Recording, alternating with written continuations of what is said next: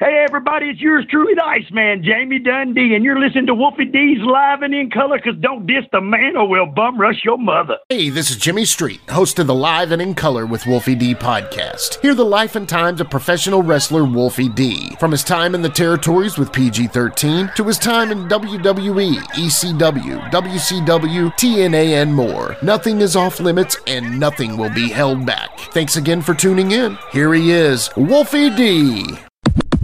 Hey, ladies and gentlemen, welcome once again to Live and in Color with Wolfie D. This is me, your host, Jimmy Street, and here we are again one more time with Wolfie D. Wolfie D, how you doing today, brother?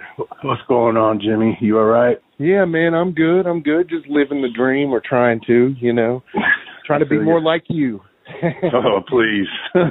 yeah. Well, you know, what's really cool is I wanted to kind of start this off by saying, you know, the response to the first episode has been awesome. We've really enjoyed all the people that have have not only downloaded, listened, followed, liked everything that we've done so far, and have let us know about it. You know, that's Yeah, been a big awesome. big thing for us to kind of know we're doing something right. You know, how does it feel, man? How does it feel to kind of know that this process is going, and, and how do you feel about it? I love it, man. I mean, I think it's something, um, if nothing else, I mean, it's kind of fun to reminisce and talk about it. And, You know, for the people that, you know, I, I realize there's people out there that, um, enjoy listening to the old stories and enjoy the old days and, and things like that. And, you know, if I can Yeah. give them some entertainment for what, an hour a week or whatever, then yeah, let's do it, man. Yeah. I love it. I mean, I mean, I think you and I both agree the old days are better, and I hate to sound like that guy, you know, that you know the old old guy said it was better in the old days, but it, I mean, we know it was. One thing, Yeah, and it's um, a it's a it's a thing where I don't you know I think I've kind of I would say that I would have said that probably five ten years ago, and yes, to me to me it's better, but I think reality of it is it's just different, and it's not like if I was a kid right now, I don't know that I would like it. You know what I'm saying? So I think everybody's Right. different. I think the formula is somewhat the same. I always say that the Right. formula is, is usually the same, but there's some stuff that just I'm like, oh, okay. yeah, yeah. What's going on here? You know, I think you spoke about last week the lack of selling, and and you guys, I, you know, you guys just know how to make somebody absolutely think you were dying, and you Yeah. know the old Ricky Morton way of selling things, you know, Yeah. and Absolutely. And uh, nowadays, these guys, and, and by the way, we're going to introduce a new segment near the end of the show here called Current Affairs. And what I'm going to do is I'm going to take Wolfie, who admittedly does not pay attention to anything current other than random things that pop up, and I'm going to, you know, just yeah. ask him. Yeah, yeah. I'm just going to ask your opinion on what you thought of it, or if you even heard of it, and and and kind of just. I think it'll be a fun part of the episode to kind of yeah. you know, let people know. But other than that, one thing that you know we kind of wanted to talk about now is this one is going to be entitled "The Rise of PG-13," and so PG-13, as everyone knows, was Wolfie and, and JC Ice, and they really took that team everywhere, you know, from Mexico, from I mean, literally everywhere. So the every federation that was around at the time literally took it everywhere. But what I want to start is at that very beginning, and we'll go through some times of your, you know, you were 16 time tag champs. So let, let me out- tell a funny story on that, Jimmy, real quick. yeah, real please quick. do, please do. Me Yeah, we, at the beginning of our career, had just got on USWA because we're kind of talking about that time period right now. We went to a town uh, in Shelbyville, Kentucky. It was where we started, if you remember me telling you that on the last one. I do. And this do. guy, this guy comes up to me, and, and Jamie was standing next to me, and you know we had been on TV for I don't know a few months, something like that, or whatever. So to them, this is PG thirteen. The old bullshit, right? Yeah. And Right. uh so the guy with there's a battle roll at the end of the night and somewhere randomly this guy walks up to me and he says, What's your record in the battle roll? I thought, oh my god. and then the same exact guy, uh or I can't, no, maybe it was the same guy. But this is a good story, and I wish you could see my face to tell it because he, this guy comes up to me and he goes, and okay, so this is in I don't know, 93, something like that. He Okay. comes up to me, and goes, or I, I go to him. We're fixing to go to the ring, and they're horrible. I mean, just I know they're going to be horrible, right? And I Right. said, hey man, um, just cause, I mean, I was green too. We were the heels, and, and I'm going to give this guy a chance. And I said, Yeah, yeah. brother, brother, you uh, you got any spots? And he goes, Nope. I looked at Jamie. I, just, I didn't know what to think, and I said, "So you're telling me you ain't got no spots?" And I swear to God, this dude looks at his arms. He goes, "Nope." swear to God, true story. That's when I knew we were in for a rough match. as far as trying to, you know, make this worth of shit. Yeah, okay, shit like that. All right, back to where we were.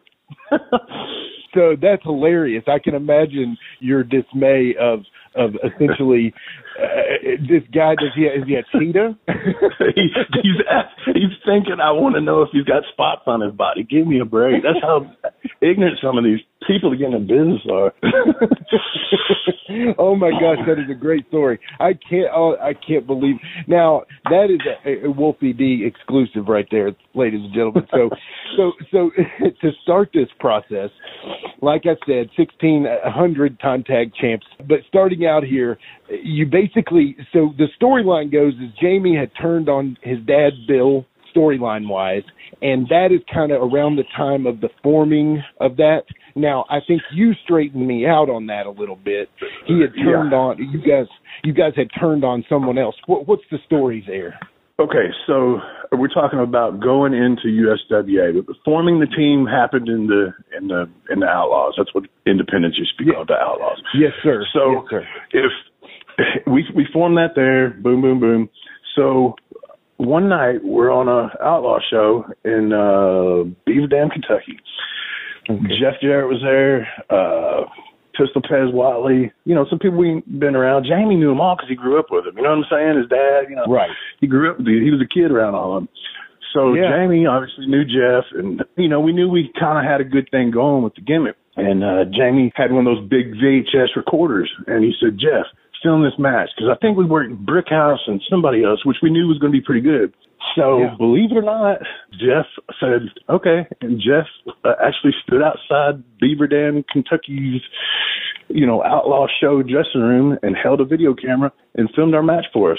And uh, yeah, I know. At that time, especially. Um, and so we come back, and he's he's like, "That was good." And Jamie pulls the tape out of it. He says, "Go take that to your dad." So it's like, all right. So Jerry is the booker in USWA, and uh, Yeah. So uh, I forget who's trying to call who, who's trying to do what. Believe it or not, Bill was actually trying to block us from getting a job there. That's a whole story. Oh, okay. But uh, uh, Jeff showed it to his dad. His dad loved it. Um, so we kept trying to schedule an appointment. I don't know if you've ever heard the story of where Jerry lived in Hendersonville, up on top of a hill, Right. big mansion. Uh, had a, yeah. yeah, it was it was nice. And that was where the office Yeah, was. right. So we're trying to get an appointment to get there. Uh, the first week we show up, we actually pull in the driveway, uh, and and Jerry blew us off. He never came to the door, called us uh, later and said, "Sorry guys, I'm sick," you know, blah blah blah. So like, fuck, okay. And Jamie said, "We ain't quitting." and so that's what Yeah, he said to me. yeah. We finally get another one. I don't know, like a week later. Pull up to the mansion, and Jamie said, he said, before we go in, he said, I'm just telling you, uh, if we make him laugh, we got a job. Like, all right, because that was kind of our early edition of PG-13 was a lot of comedy and little heels screwing up and all that kind of stuff. Yeah. And the look, the look was something unique that nobody had done yet. So Totally. and I'll I say that in proudness when I say other people that have copied us after us. But anyway, so yeah, too cool, public enemy. We can go on. Anyway, Yeah. um, so we go in.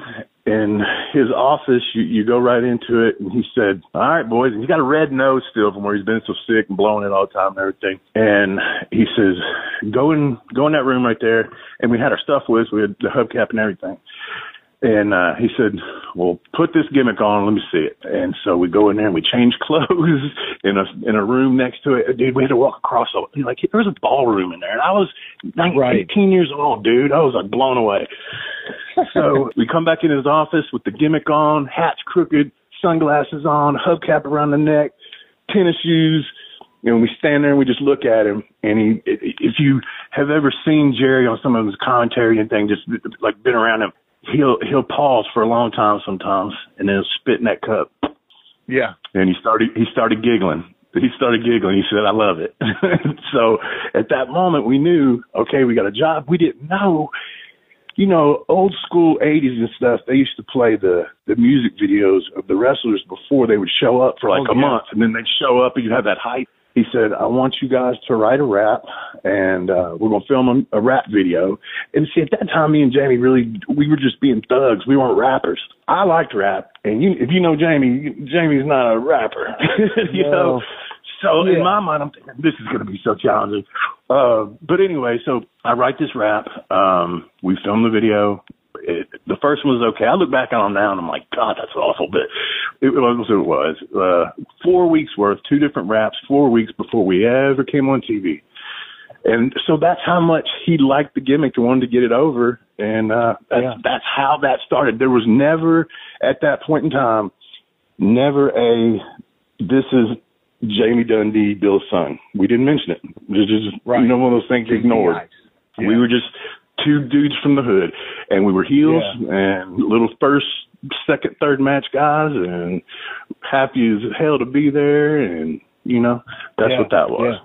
Brother, I just got chill bumps because two things I just realized here. J E double F J A double R E double T was holding a camera and he Yeah. was a split second away from that character to it being in the Fed because not only you know, I guess Mouth of the South opened the door for Memphis up there, but you know, Mhm. Lawler had been Lawler had been a mainstay, but really in ninety two Lawler goes to WWF and he's working Mhm. there and also 90, yeah, 1993, he was back and forth because we see, that's the thing. We Right. lost him and Jeff in the territory, and that everybody thought, oh my God, we ain't got Jeff, we ain't got Lawler, We're done. We're done. Yeah.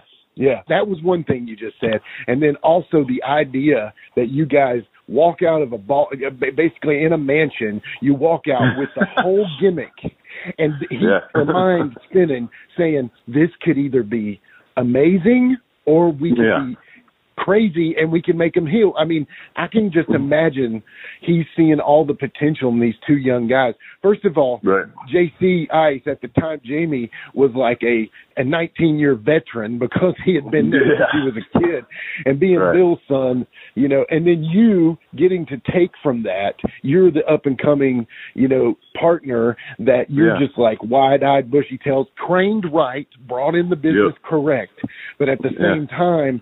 You're like still pretty green right here. I would almost oh, say. Oh, super And- duper. yeah, and then at the same time, he's seeing some money in you guys. So two things mm. got me chill bumps there, and I I had to go back to that. Yeah. So that's awesome, man. You know, and I don't want to cut you off there, but you know, around this time, you guys had the the chance of being around one of what I would consider the honestly, in in, in my opinion, one of the greatest announcers of all time, Lance Russell. Oh yeah. Do you have any cool stories about when Lance first saw you guys? How did he react? How did he? Um, man, I can just say that as far as that goes, like I did not know Lance on a personal level. I only saw him at TV or I only saw him at the Coliseum. He wasn't one to come really talk to you before your match or anything like that. I mean, he was Lance Russell. You know what I'm He saying? all professions, yeah. yeah, and uh I, he was my favorite growing up, and to have him comment in my match, oh my God, really? that was another thing that was just like incredible to me. Uh, there were so many incredible awesome. moments right there. Um, being on Memphis TV for the first time was a flash. I mean, I've seen the match, but at that point it was like 30 seconds long, and it really wasn't. But it was like, and then I did my first interview, and I had my back to the camera. I got chewed out for that, Yeah. but they still they knew I was green and everything. Just Right. little things like that, man. But yeah, that I mean, I mean, having Lance Russell commentate your matches, and then later as we progressed, because you know he went away for a little bit right there, and then uh, Randy got him to come back, and that's when we had some of the big feuds where he was really involved. And yeah, so then that was even better. But just being there at that point for me was like, wow. And For real, it had to be, man, because not only Yeah. did you grow up on this TV, this is to me like me getting to stand beside Ric Flair and the Four Horsemen and the Midnight Express. That that Right. to me, so just to give you a comparison, you were doing it when you were 18, 17, 18 and Yeah. and your mind in a way, you had to be like, okay, I'm ready. I'm here. I shot through the minor leagues and I'm here Yeah. at the majors and Right. I'm going to prove myself. And Jamie's Yeah. over here, like I said, an 18 year pro in his time, you know, from his diapers, basically. Mhm. And, you know, so to start off, I'm going to also kind of work in your tag team championships here. Now, again, we're going to clear up some of this stuff because, as usual, the internet is wrong on some things. But it shows in 93, No. you all beat Brian Christopher. Exactly, right? Brian Christopher in a handicap match. Now, was that with Jeff and Jeff had left for the WWF at that point? Is that Man, I honestly, uh, I don't remember why that happened or what the even, because it, I promise you, it was a, I know that match was on TV and I think they were the tag champs and we were still the undercard guys. And that's, we had the midget with us at that point too. I remember that. Oh yeah, and, yeah, I do. Yeah. and uh some kind of way one of them was hurt. I don't remember which one, but we, we were able to two and a half on one get the tag team titles, and Okay. then I'm pretty sure that Monday night we lost them, and I don't remember who that was to because that wasn't like I don't know. I, I think I knew that was Yeah. just we were pawns in the title thing. You know what I'm saying? Of course. Now, it, it- before the win against Bryant, and and let me just state this, okay? Let it Mm. let it be said for history. I personally think that Brian Christopher is honestly one of the most underrated wrestlers of all time, and I will with- say it. You know, I'm he could have been as big as Shawn Michaels, in my personal opinion, because first of all, he had all the charisma, and Mhm. honestly, and it was smart that he didn't say Brian Lawler. I know he went to that in the early days of TNA, but Brian Christopher was smart because, and I know there's things with his dad, and we're not not a Brian Christopher episode. We will have one in the future, but to me, and I just wanted to state that as my personal opinion. And it's good to hear that you agree because he's Yeah, a great man. I used to. uh Me and Brian had great matches. I mean, throughout the years. I mean, throughout Yeah, the years, together against each other. I always loved working Brian, man. Uh At first, I don't think he trusted me. Uh He was more of the veteran. I don't think he trusted me. Sure. But then I think it's kind of one of those, uh, you know, respect type of deals where he's like, okay, this dude can go. So Yeah. we ended up having better matches once he'd actually let me put my input. When we first started wrestling, I wasn't allowed to say shit. That's just guy I Right. used to be. But then when he figured Right. out he's got good ideas and he can go, and then that's when, you know, it got a lot a lot better with that and everything. Yeah. Well, I mean, you know, he's one of those guys, and you actually, I think, turned into that. You could work with a broomstick as well. He's one of those guys Right. that could do that. So, 93, you win the titles. Brian Christopher in a handicap match, or Jeff. We're we're we're not 100 percent there, but one of them were hurt. And then night you lose the titles, and then boom. Tell me what happens. Let's see. We still were having a bit of a run at the the we were still undercard tag team. Like I said, we had the midgets. Then we started working with uh Danny Davis and Ken Wayne as the American Eagles, and they had they had a midget as well, uh Roger. Um, Okay. So we had we were doing this loop with and boy man, so, like you couldn't work the Outlaws back then. Okay, so just because we were on TV, we had to work where we were booked, and you were booked Right. basically six nights a week. If you worked for Outlaws, you got fired. There was no let me get some exposure and then let me go get paid on this show over here. And that wasn't like it is now, but still, Right. you couldn't do that. Right. So you had to work the infamous Buddy Wayne Towns. And Buddy was killing us, man. It would be me or yeah, say me and Danny first, Jamie and Kenny second. And Buddy wouldn't book more than five matches. And those were usually on Thursday uh, Thursday, Friday nights in some BFE town, man. And you wouldn't make no money. You knew it getting going there. The house probably wasn't gonna be any good. At any rate Yeah. though. So first, second, and then third match would be probably uh, uh maybe the mixed tag with the midgets, and then he would have possibly Lawler or somebody on top or something like that. But I mean, he raped us, and the payoffs were awful, and he hated us at the same time. That's the thing, he hated us. but he, man, uh, we walked out on him one night. I got a couple of Buddy Wayne stories, but uh, we uh, this was when we were champs though, and we were kind of getting that first push. So a little bit of timeline difference here, but it's a funny story. Is we come in and there was a guy uh, he was a bobsledder from the Olympic team that WWE had in their training program. I cannot remember his name. There was also Okay. a big, huge uh, muscle guy named uh, Max Muscle. You know, Muscle. and uh, so Okay, they were yep. tag team, and he had us booked against them on a Friday night. Now you know Memphis did TV on a Saturday morning, so Right. this Friday night and this bumfuck town, man, he he comes to us and he tells us the finish, and he says, you know, something about I don't remember exactly how it went, but something. Uh, Jamie was going to have him in Boston Crab, and Brothers going to hit him with the chain, and they were going to beat us one, two, three for the titles. And you know, Yeah. TV is your storyline. You don't. th- th- That's not how that worked. You know, Buddy couldn't just show up and say, "Well, I'll strip him the titles, change the whole TV in the morning." Hell no. So me and Jamie were still at that point. We were a little bit green. If it would have been today, we would have immediately said, "Go fuck yourself." But so we we went back and we kind of sat together and we said, "Is he ribbing?" I said, ah, "You know him better than I do." I said, "I don't think so." But and Jamie said, "I don't think he's ribbing." I, I said, "Well, Jamie, we can't do that, man. We in the morning we're working Tommy and Doug in this big angle." And so we go to Buddy, and I'll never forget. He's standing there because Buddy's thing was he'd make his money at the concession stand, like the, you know, the the kind of brownie promoters. yeah. Anyway, Oh yeah.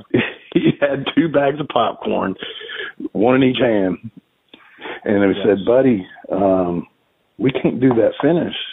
And he said, "What do you mean?" I said, "Buddy, uh, we've got these titles. We can't show up to TV uh, getting beat here last night." He said, "Dang, can I ask you a question?" And he, Jamie said, "What?" And he said, "Do you think?"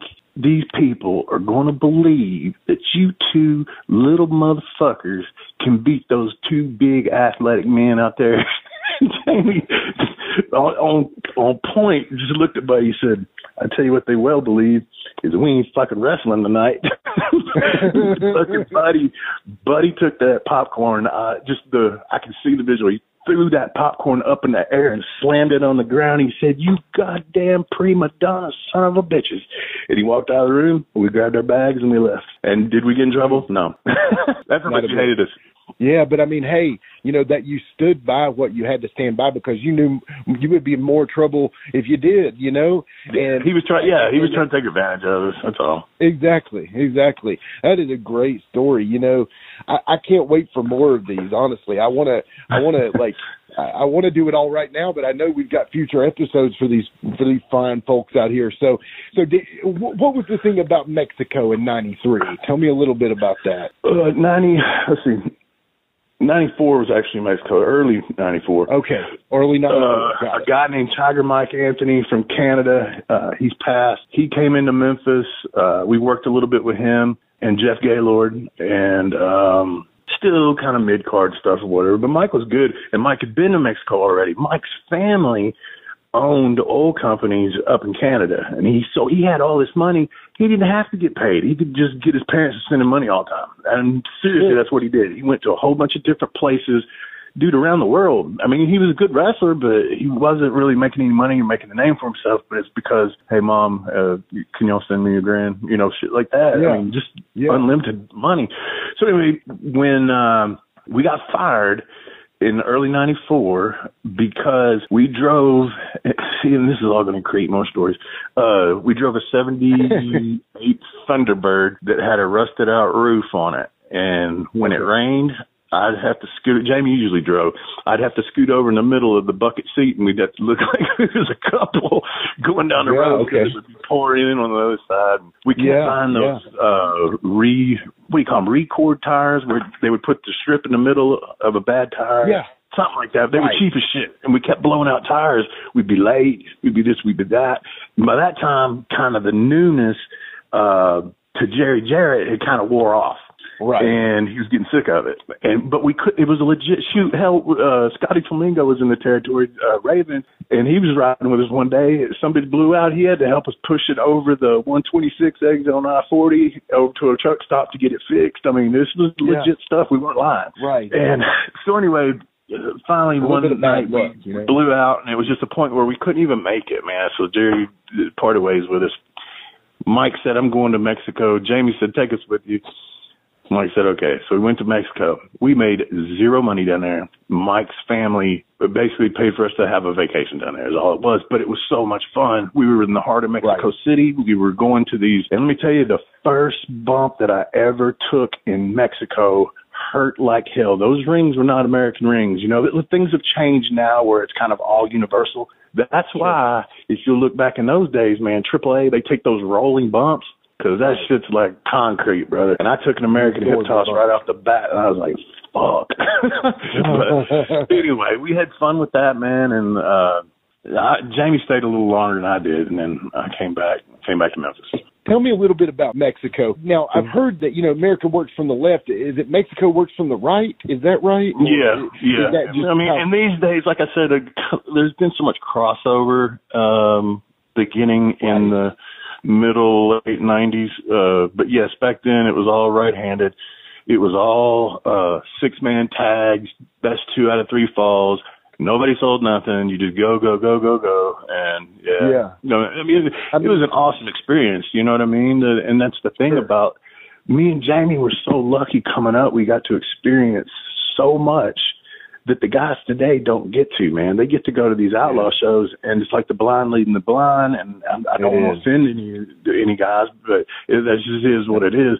You know, every night I'm working with guys who've been in business for 20 years. You know what I'm saying? And getting taught yeah. stuff and learning all the way, learning all the way. And no disrespect to anyone else either, Wolfie, but I remember when we first met, not to bring up this again, but you were sitting by yourself and I was talking to you just because I was mm-hmm. like starstruck and wanted to talk to you. But at the same time, none of the other wrestlers were really talking to you. And it blew my mind. They're over there going over their match. And I'm like, you know what? This dude is sitting here. Why aren't they just saying, hey, what do you think? Like, you know, and you never really showed frustration like that. But it blew my mind that you weren't being taken advantage of. I mean, they would bring other guys in. Like I remember Shane Douglas came into Saw just to sign some gimmicks and stuff, and he was in the back, yeah. and they were all around him. But it was just well, weird, because man. Like, I can explain that. I can explain that to you. When you start in a certain area, like yeah. you know, I started in Nashville, I started in Shelbyville, those that that little area right there. Sure. There's going to be some guys that are jealous as fuck and okay. there's going to be yeah. other ones that are not, but they've also been around you for how many ever years. So fair enough, right? There's a newness that wears off. I'm not the new toy anymore. You know, I those guys come yeah. in, they've been in their marks for them. They've been watching them on TV, but I was, ah, that's just whoopee. Or man, motherfucker, I should have been, uh, I should have been in that spot. I was, I'm better than him. Right. You know what I'm right. saying? Oh, and there's probably guys that did that. Anyway, I do know what you're saying, and that makes total sense.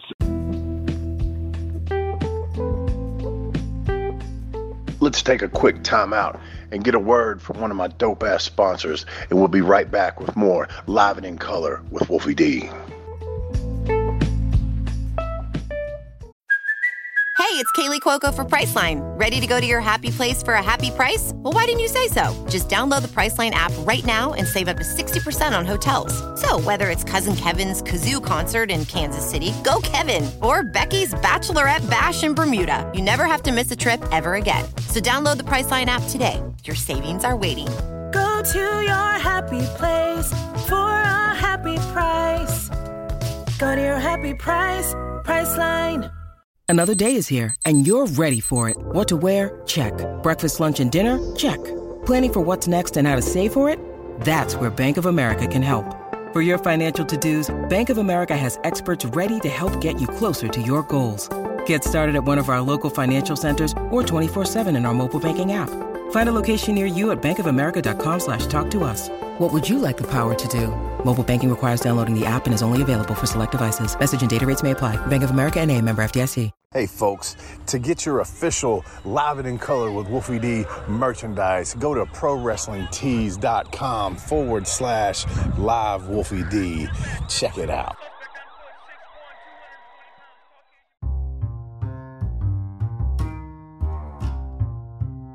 If you're listening to Live and in Color with Wolfie D on Apple Podcast and like what you're hearing, go ahead and leave a five star rating. And while you're at it, write a review. Tell us what you liked. Tell us what you'd like to hear in the future. It's very important to us and always appreciated. Thanks again. So Mexico, then you come back and there's these two guys, these wrecking shops that are you're running through the Memphis tag scene right now. Why don't you tell me a little bit about those guys? Oh, the Eliminators, Perry Saturn, John Kronus, man. Uh, Yeah. Two of the most athletic, strong dudes made huge names for themselves in ECW after this point.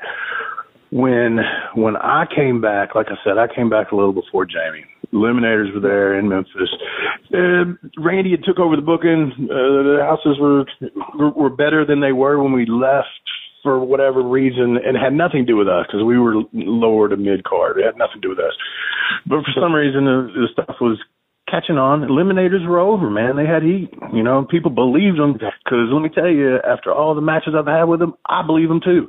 Perry Saturn is one of the stiffest people I've ever wrestled in my life, and John. Kronus was one of the most athletic dudes to be his build and size. So anyway, uh, I come back and it's Memphis. Um, me and a guy named Spike Huber. Uh, were supposed to wrestle them in the title match in Memphis.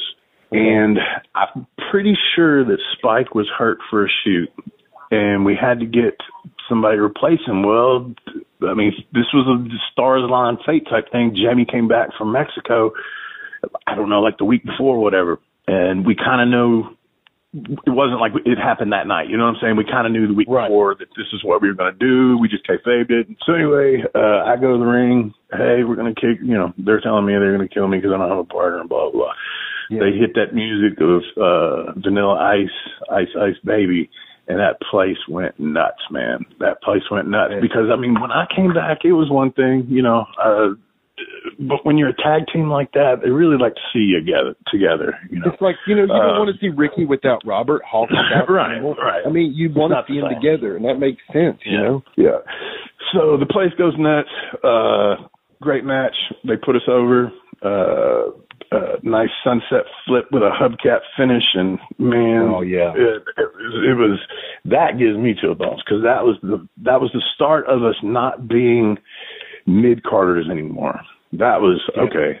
These guys got something going here that these people like. Yeah. Yeah. So Came back with a little that. on for a little bit, and I'm telling you, man, they beat the bejesus out of. They were fresh out of Japan. I don't know if I said that a minute ago.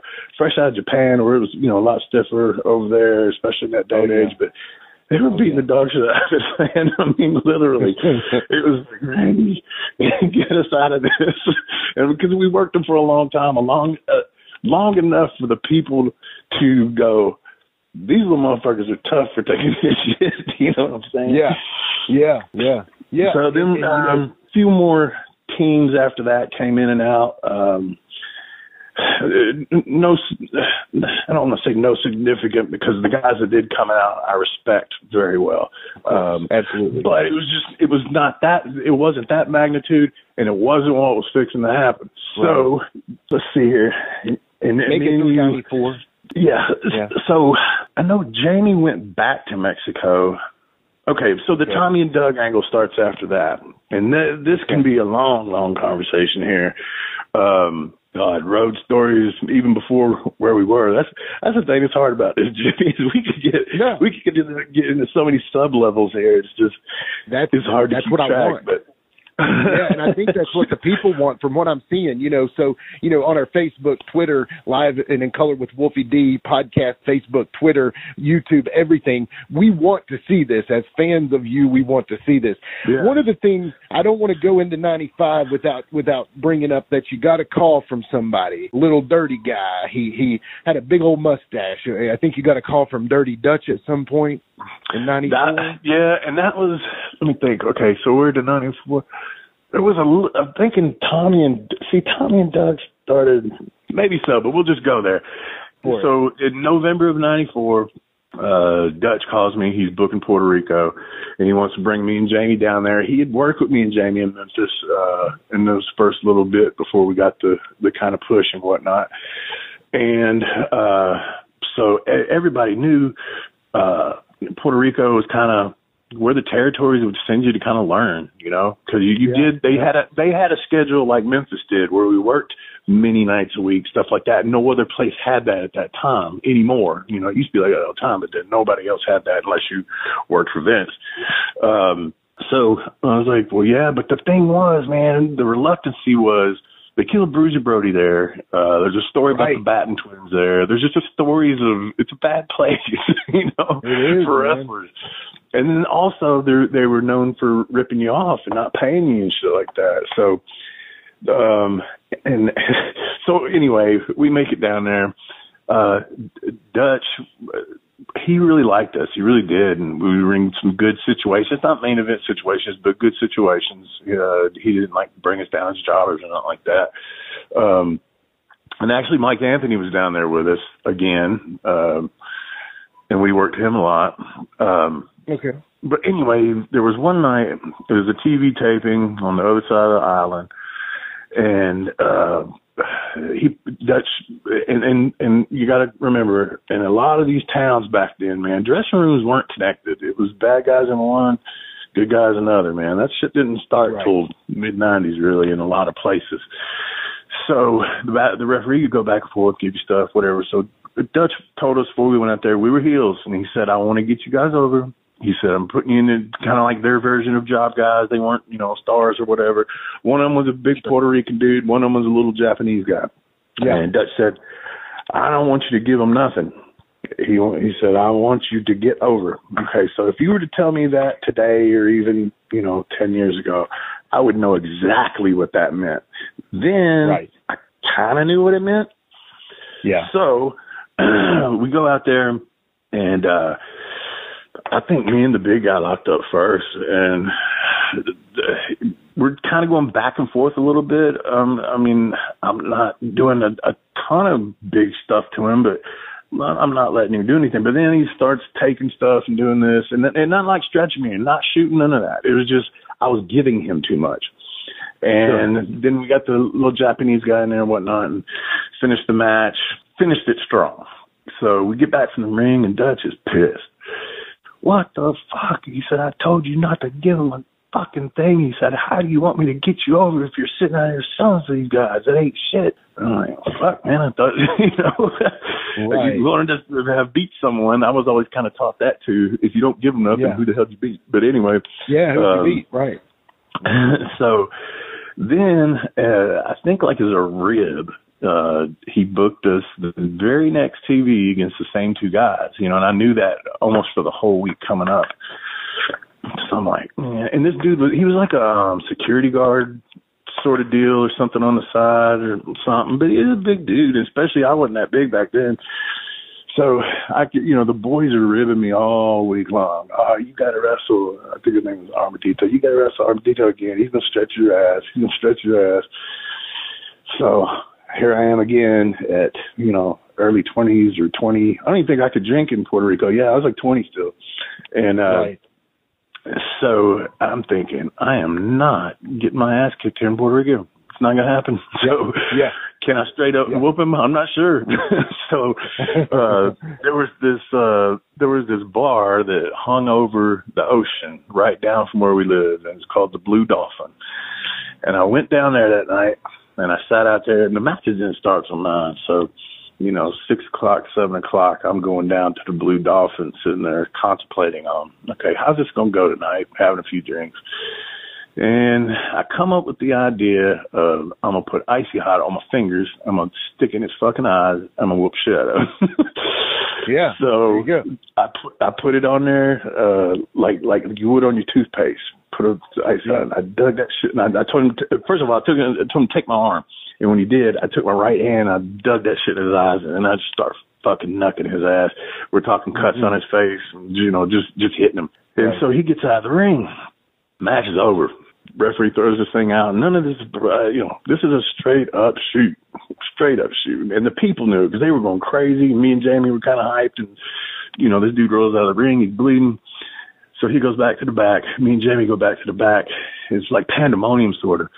And I'll never forget. We all of a sudden, you know, and a couple of the, uh, the Puerto Rican baby or heels that was in our dressing room were not happy with me. Amigo, you cheated. And so I'm thinking, okay, now he's, are they gonna jump on me now? so Yeah. then we look out into the arena, and there's, I swear to God, probably about 15 to 20 cops with those fucking helmets and those clear shields. Yeah. And we're thinking, what the fuck, man, this dude, this rent a cop guy's got some friends, or because he's Puerto Rican and we're American, and you know all the stories, all everything was just rushing through your head at that point. Right. Jamie go, goes and hides in the bathroom and pulls his feet up on the stall. And that's a it's a funny thing, but I could know where he was coming from. I mean, he pulled his feet up so you couldn't see his feet. He's going right, well, right. I ain't going, I ain't going because we think they're there for us. Well, yeah. What what had really happened was this dude goes back to the dressing room on his side and he pulls out a gun and he says to Victor, the promoter, Jovica, he says, I killed the Wolfie. I killed the Wolfie. So Victor called the cops to protect me and Jamie from getting shot. Right. So the police escort us to our car. Uh, I think we had a driver to our car, takes us back to our hotel room. Yeah. We went to bed, and the very next morning, and I could feel this and see it like a scene out of a movie, man. It was early. I got to that payphone. It was right outside the the hotel, and it was pouring down rain. And I'm standing in the rain, and I called Dutch. I said, "Man, what should I do?" He said, "Wolfie, I don't, I don't got your back on this." And he said, "If you wouldn't icy hot him, I'd have your back. You know, just been a shoot, but you you put icy hot in a man's eyes." I said, "All right." Right. I hung up the phone, took my ass to the airport, and flew home and and and everybody that's been down there, uh, I've heard it from Savio Vega, I've heard it from Flash Flanagan, I've heard it from Bushwhacker, who was always a booker down there. Uh, apparently, uh, these guys, uh, and I, I guess Jamie was still there at the same time. He didn't leave when I left. Um, right. But they came to the hotel, him and his dad, because he went home and his dad, you know, uh, Hispanic people, the machismo type thing, all that.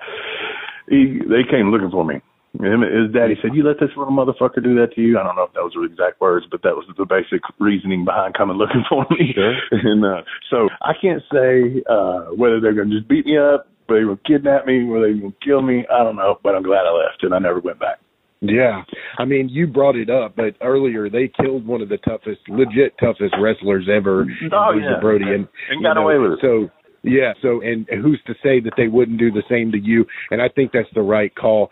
You know, that to me, I think Wolfie, if for this episode, I think this is going to be a beautiful stopping point here. I think that brings us through 94, 93, 94. We we have the start of the PG-13, what I would consider the rise of PG-13. Uh, 95, you've you've got Tommy, you've got Doug, you have some other things that involve other initials like yeah, we'll talk about the rock and roll, Smoky Smoky Mountain Oh, feud, man. all that stuff. We got a lot for. I got a lot left, man. So I can go a while on this.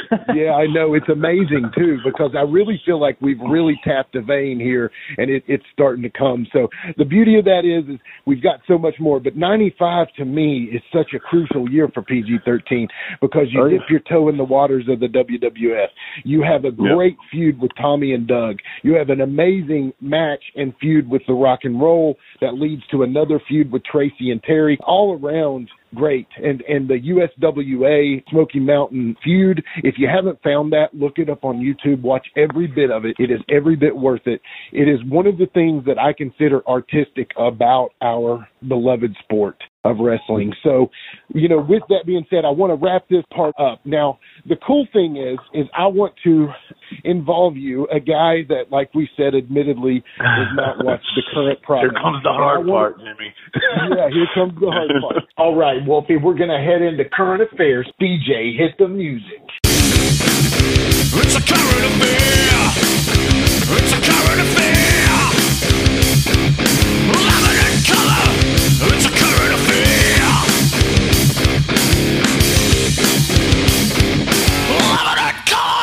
All right, we're back to current affairs. So the cool thing is, we got through your times at PG-13. It ended with that amazing story in Puerto Rico, skin of your teeth, and that kind of leads me to one of the questions. Speaking of skin of your teeth and and hardcore situation, you know, in our current episode here, we have a new segment called Current Affairs, and the one that I want to start with is recently there was a death match with one of the most famous guys, his name's Nick Gage, in the current scene versus Matt Cardona, who was Zack Ryder in WWE. Probably the least hardcore guy you would ever consider. He's he collects action figures and things like that. So what mm-hmm. have you heard anything about this? What do you think about deathmatch wrestling? You know, what what's your opinion? Man, I guess there's a niche for it. And again, things have changed, and maybe what I like ain't what somebody else likes. I think it's stupid. Right. I think it's dangerous.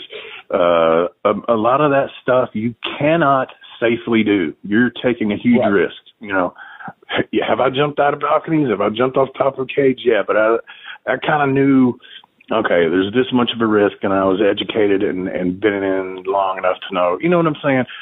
Uh, there's a whole nother story of uh, I worked for Ian. Me and Jamie worked for Ian one time, and it was a big shoot fight between me and uh, Ox Harley because he hit me with uh, Yeah. a bat that had tacks all over it. I, and I told him before I went out there, man, I, I'm not about that. You know, if it was Right, something where we were right. drawing money on TV, yeah, okay, whatever, and I'll get off that story because that's a whole long story. But uh, Yeah, we'll cover I just that one I see a one. I, I see some of this stuff, and I'm like, what are these guys doing, and how much are they making? I mean, Yeah. I know that I, I guess it, that same guy did he not just wrestle Jericho and something about a pizza cutter? I've seen that on Facebook. Yeah, yeah, he just Okay. did it on AEW so, as well. So at that at that level, okay, it, they, it, I know Jericho's making money, Okay. and maybe that guy, you know, is making money too. And right, if it's drawing money, okay, yeah, but I I don't feel that. And quite frankly, the pizza cutter thing is nothing to me. I mean, it was probably just dull and rolled across his head. But sure, all that light bulb and you know just some of that just dumb shit Toxic. for Yeah. a hundred people and no payday is stupid. I mean, it's just dumb. Oh yeah. And you know, Nick Gage has cut himself so deep. I've seen in other episodes of Dark Side of the Ring, he showed a uh, they showed a segment where he almost died before he got to the ambulance because he had Really? uh, cut himself so deep with razor wire, I think, or maybe it was a light bulb. Anyway, and I was a kid. You know, my dad owned a store here in our hometown, and when I was a kid, my brother and I used to throw away the bad light bulbs. Well, of course, Mhm. we thought it was cool to be like lightsabers, and we would Mm, smash yeah. them into us each other. And then the powder comes out of those, and you can't that's- control that, you know. right. And yeah. And that isn't that you know- like kind of somewhat poisonous or something or it probably is. I probably. Oh, I, I thought like I'd heard that. eye. I don't know. I've never been hit with a fucking light bulb because of, no. I mean, I just nope. Right. yeah. Well, you know, uh, some of the guys, like uh, uh, my mentor in the business, Ken Still, who uh, rest in peace, he told me, Mhm. he said, "There's not an independent promoter that can pay me enough to bleed." He says, "You know, because first of all, it has to mean something, and it should be at Right. the end of something, not at the beginning. And second of Yeah. all, you don't know who you're with in that ring. You know, Yeah. so And that was another that- thing that like that came into play, you know, the AIDS epidemic. That's when that all started changing. Wrestlers used to bleed all the time, but then it started being a thing. I remember WWE, and, and that was part of that reason of the story I told you about uh, getting in the shoot with Ox, is because when we were working for WWE at the time, and right, there was a policy of no bleeding. So if you're going to work Right. an indie show, do not bleed. I told him that. I said, exactly. Yeah. don't do that to me. You know, you, I said, if you want to hit me with a chair, stop sign, whatever, blunt objects, that's, that's, I'm completely okay with that. I said, but Yeah. yeah, like I said, we'll get into that one because that started out bad.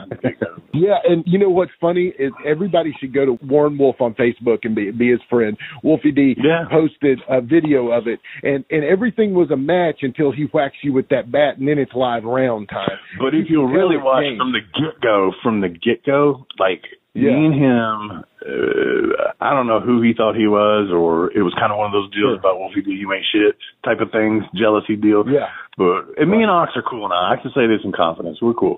Uh, Sure, but sure. we went out there. You could tell nobody wanted to sell for each other, and it was Right. it was not a straight shoot, but it was stiff. And I didn't want to give him nothing. He didn't want to give me nothing. But then when the bat came into play, and then I smacked him in the face with it, shit got real. well, I, you know, and that's so true. You can watch it, and I can see it turn, and you you you grab the bat, and then it's live rounds, and I'm like, okay, it's on now. yeah. So, you know, and the other thing, I think I heard Ricky Morton say this in a death match, you call it a death match, so that means the guy who loses has to die, you know? So if they don't die, is it really a death match, you know? Right. Uh, but anyway, Matt Cardona, like I said, he's like a, a New York guy. He clearly came out the victor on that, but of course that's a push for that uh, GCW company, I'm sure. But anyway, to see him in a death match was pretty surprising. So my second current affair, and this one is going to probably evoke a story that will make us all laugh here, is recently a former UFC fighter, a former UFC contender, signed with the new uh, AEW promotion by the name of CM Punk. Uh, Now, I know you've been around Mr. Punk uh, during Yeah, the oh, times in TNA. yeah.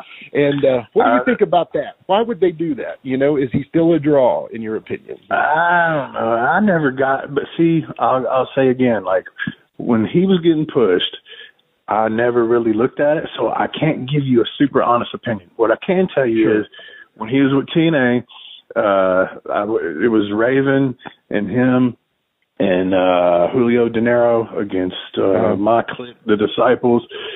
Yeah. And they brought him in, and it was some kid in some basketball shorts, and I mean, he was a decent worker. I mean, obviously, I mean, you know, I guess he was green at that point. I didn't know him from Adam. I worked with him a little bit, but I didn't. Yeah. It's not like I was like, oh, this kid's going to be a star. So, Right. And then, you know, I kind of got out of business after that for a few years or whatnot. So I don't really know where where the glory of him came from or who was the mastermind to making that. Because sometimes that's the key Right. sometimes you have to have somebody coaching you or you know or maybe it was he ended up being that good i don't know uh, uh Yeah. i know that Yeah.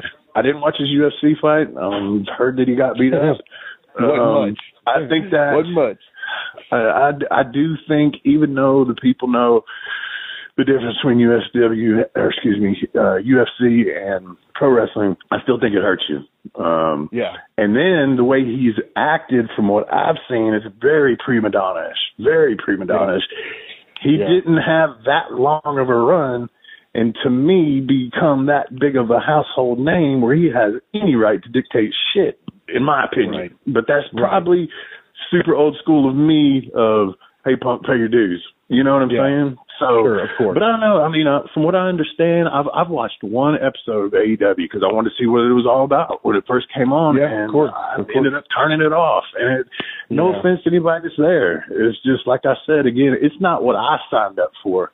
It's Right, not what right. entertained me and made Right. me.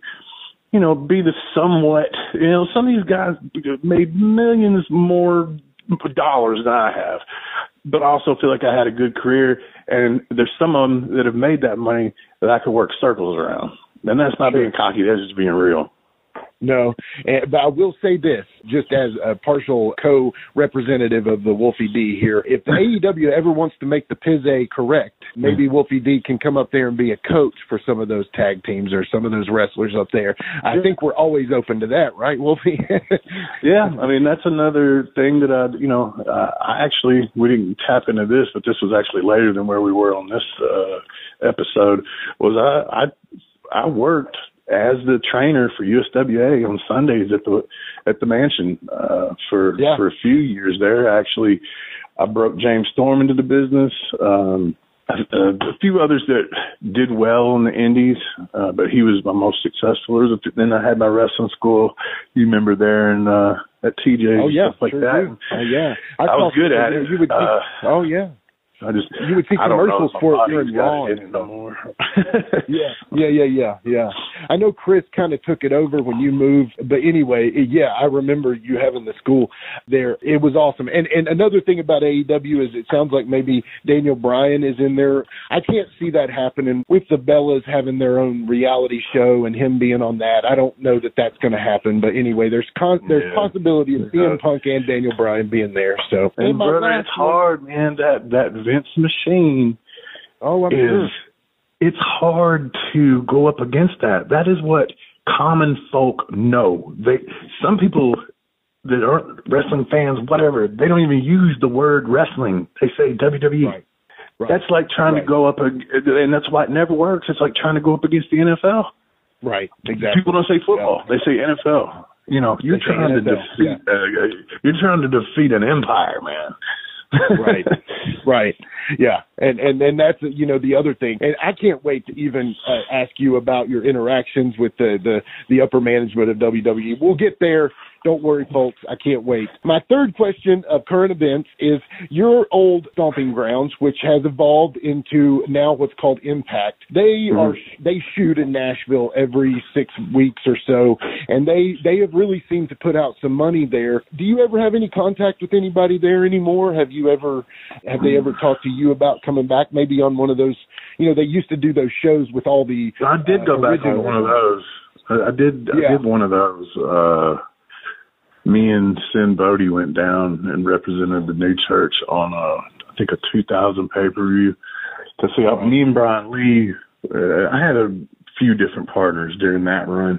Uh, Yeah. Me and Brian Lee were the ones that really clicked and made the. Well, you know, we got the tag titles and big AMW feud and all that kind of stuff.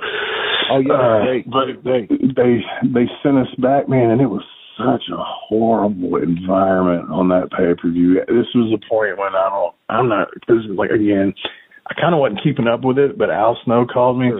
He's like, "Hey, we're doing this thing of uh, pay per view." I'm I was literally, I was hurt because I was still wrestling at the time, but I was hurt, getting into that point where I'm about to quit because my body's killing me. And I, at first I said, Al, I, I can't, man. I said I'd love to, but I can't. I said I'm right now laying in bed hurt, and uh, I said it ain't worth it. So I hung up the phone, and I sat there for about five minutes. And I thought, man, this is probably my last. Not to say that it was going to start a run, but this would be my last opportunity to start a run. Right. And uh, I called it back and I said, I'll be ready. It was like, man, I can't remember. It was like four, six weeks out. Uh, it was those one night stand things. Um, and we Yeah, worked, we worked, uh, LAX. Uh, and uh, I'm gonna tell you, we didn't, we didn't, and this is a pay per view. Everybody's walking around, you know, all Yeah. slumpy faced and, and all this. And I'm there and Sinn's there thinking, this is our chance to get a job here. You know, and, and these guys, and no offense to either one of them, and we got out there and did what we could. I think little bad attitudes, uh, you know, they worked every night. I don't know, maybe they were hurt. I don't know. I hate because you never know what's going through another guy's mind or how how they've been treated there or anything like that. I know it wasn't it wasn't their best effort. Um, Sure. and I didn't even we didn't even speak to him. Swear to God, till about I don't know, fifteen minutes before walking through the curtain at a pay per view. So I was I was let down. I I felt like as a wrestler, uh, I salvaged as much of not like I saved a match or anything. That's not what I'm saying. Uh, salvaged the way I looked, uh, and right because in, the marks don't know that that match Right, got exactly. shit on, and that, it really hurt my feelings because I was like, if you motherfuckers, because like, a lot of people didn't even know I was Slash. They don't know that that was Wolfie D, and you know whatever. And some of the newer people at that year, you know, uh, my shit goes back far. So if you just became a fan, you know, in 2010, and this is 2013, you see this team come out there. That's your first impression, and I want to be able to say to some of those people, no, you that's that's not what I can do. You know, so that one I hated that. I really hated that match. Yeah. Does Al even have contact with him anymore? I know they kind of went Canadian, all Canadian for a while, and then Yeah, I'm not. I'm not even positive on that. yeah, yeah. I remember I almost ran Al off the road. I was driving out in West Nashville going to my job, and Al's in his car. He was probably going to Memphis or something, and I'm driving by him waving, and he's like looking at me like, "Who is this nut?" and I just wanted, I, I couldn't believe it. I saw Al Snow in the car right next to me. I had to wave, and he's like, "What are you doing, man?" And he like waved back. You know, kind of how that face Al makes. That Oh, he's yeah. done it on TV, and he's like, "What?" anyway, uh, That was a funny dude. Thank you. Yeah, he is is hilarious, and we're going to get into stories with him too. So, really, leaving it there. Those were a few questions I had about current events. Thank you so much, Wolfie, for again giving us your time today. We do have some events coming up for you. I know August fifteenth, a signing in Memphis. Do you have anything else you'd like to share with the folks today? Uh, I mean, nothing else to, uh, right now. I mean, like the, if they want eight by tens, hit me up on Facebook. You gave me my Facebook, Warren Wolf. Yeah, Uh, yeah. uh, that's you know helping me Or out. contact at through the. Yeah, contact Yeah, the the podcast, and I'll yeah, put it yeah. directly to Wolfie, and he will get those pictures out there. He has four to choose from, and they're amazing. Honestly, you know, if you if you catch Wolfie uh, with this autograph, there's James Mitchell, there's Brian Lee, and another one. You see them at a convention. There's one Yeah. with J, JC Ice in it. You can catch him at another signing. You guys are going to be in New York soon with a ton of Hall of Famers and and famous people. Yeah, that's so, uh, November. Uh, there's 13th, actually two shows on that. It's a it's a. We'll be there for three days. We're doing something on a Friday. Uh, I, I don't have my itinerary at this point. I just know It's yeah, the we'll have it- we'll and have- money and all that stuff. But yeah, man. I know what we're we'll have it now, and again, we'll figure out exactly the dates on your upcoming uh, haunted house appearance too. Yeah, Uh, but other yeah. than that, you know, visit us on Facebook, Live and in Color with Wolfie D podcast. Visit us on Twitter at Live Wolfie D. Visit us on YouTube, Live and in Color with Wolfie D. And always remember, we're on all your podcast formats. Thank you guys for listening so much. Thanks again, Wolfie D. yes, Jimmy. Thank you. Yeah, man. Thanks, guys.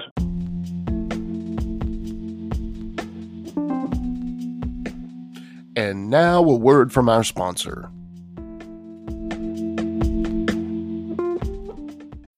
When you need mealtime inspiration, it's worth shopping Kroger, where you'll find over 30,000 mouthwatering choices that excite your inner foodie. And no matter what tasty choice you make, you'll enjoy our everyday low prices, plus extra ways to save, like digital coupons worth over $600 each week. You can also save up to $1 off per gallon at the pump with fuel points. More savings and more inspiring flavors make shopping Kroger worth it every time. Kroger, fresh for everyone. Fuel restrictions apply. Ladies and gentlemen, welcome to Give Me Back My Pro Wrestling, the podcast that's based on the old school but can still help you find the good stuff from today. Jimmy Street and the Plastic Chic, Jared, are the undisputed tag team champions of the wrestling podcast world. From thought provoking topics to superstar interviews to action figure expertise. This team does it all. And all they ask is, Give me back my pro wrestling!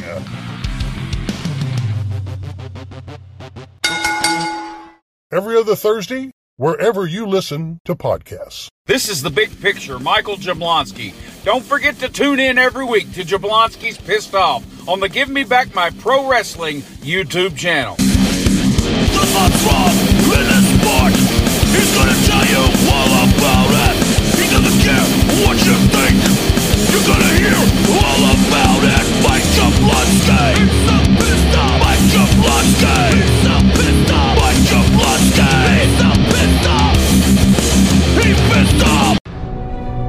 In a world that has been completely divided for so long, two movie fans have decided to unite for the people and the betterment of mankind. One, an action movie buff. The other, a horror movie fanatic. Together, they will try to bridge the gap of both genres into one podcast with their battle cry Give me back my action and horror movies. Listen along as Charlie and Nate alternate each week talking about action and horror movies they cherish, mostly from the VHS era. Also, including some modern examples that felt like the movies they grew up with by answering the battle cry Give me back my action and horror movies. Available wherever you listen to podcasts. Look them up on Facebook and Instagram. I got a cat for your dome. He got a cat for your dome. I got a cat He for got your a dome. cat for your dome. For your dome. He got a cat for your dome. And here we go. The original white boy that came out sagging, not bragging, don't be hating, cause I'm spitting the truth. Still livin' in color. Bum rush your mother, utilize a hubcap, I'm unlike any other. Back in the day, I was NOD, and I was P to the G, plus the one and the three. In case you forgot, they call me Wolfie D. Been cloned and copied so many times, tired of suckers taking credit for what is mine. You know who you are without me name dropping. Wrestling's first white boy coming out hip hopping. Been doing it like this since 92. Laid low for a while and you thought I was through. Listen real close to these rhymes that I've injected. This shit's so sick it makes your ears get infected. Mad skills, no faking, there is no one great. Cause I'm bringing more folks than Obi-Wan or Vader. Not here to play games, so you better beware. You don't like me, so what? I really don't care. Like time I keep ticking and I can't be stopped. You sucker step to the side unless you wanna get dropped. When my finish, I'll straight knock you out. Please allow me to tell you what it's all about. Gonna wind it up, I'm driving it home. It's Ruby D, baby. Huh. I got a cap for your dome. I got a cap for your dome. We got a cap for your dome. We got a cap for your dome. This has been a James Rock Street production.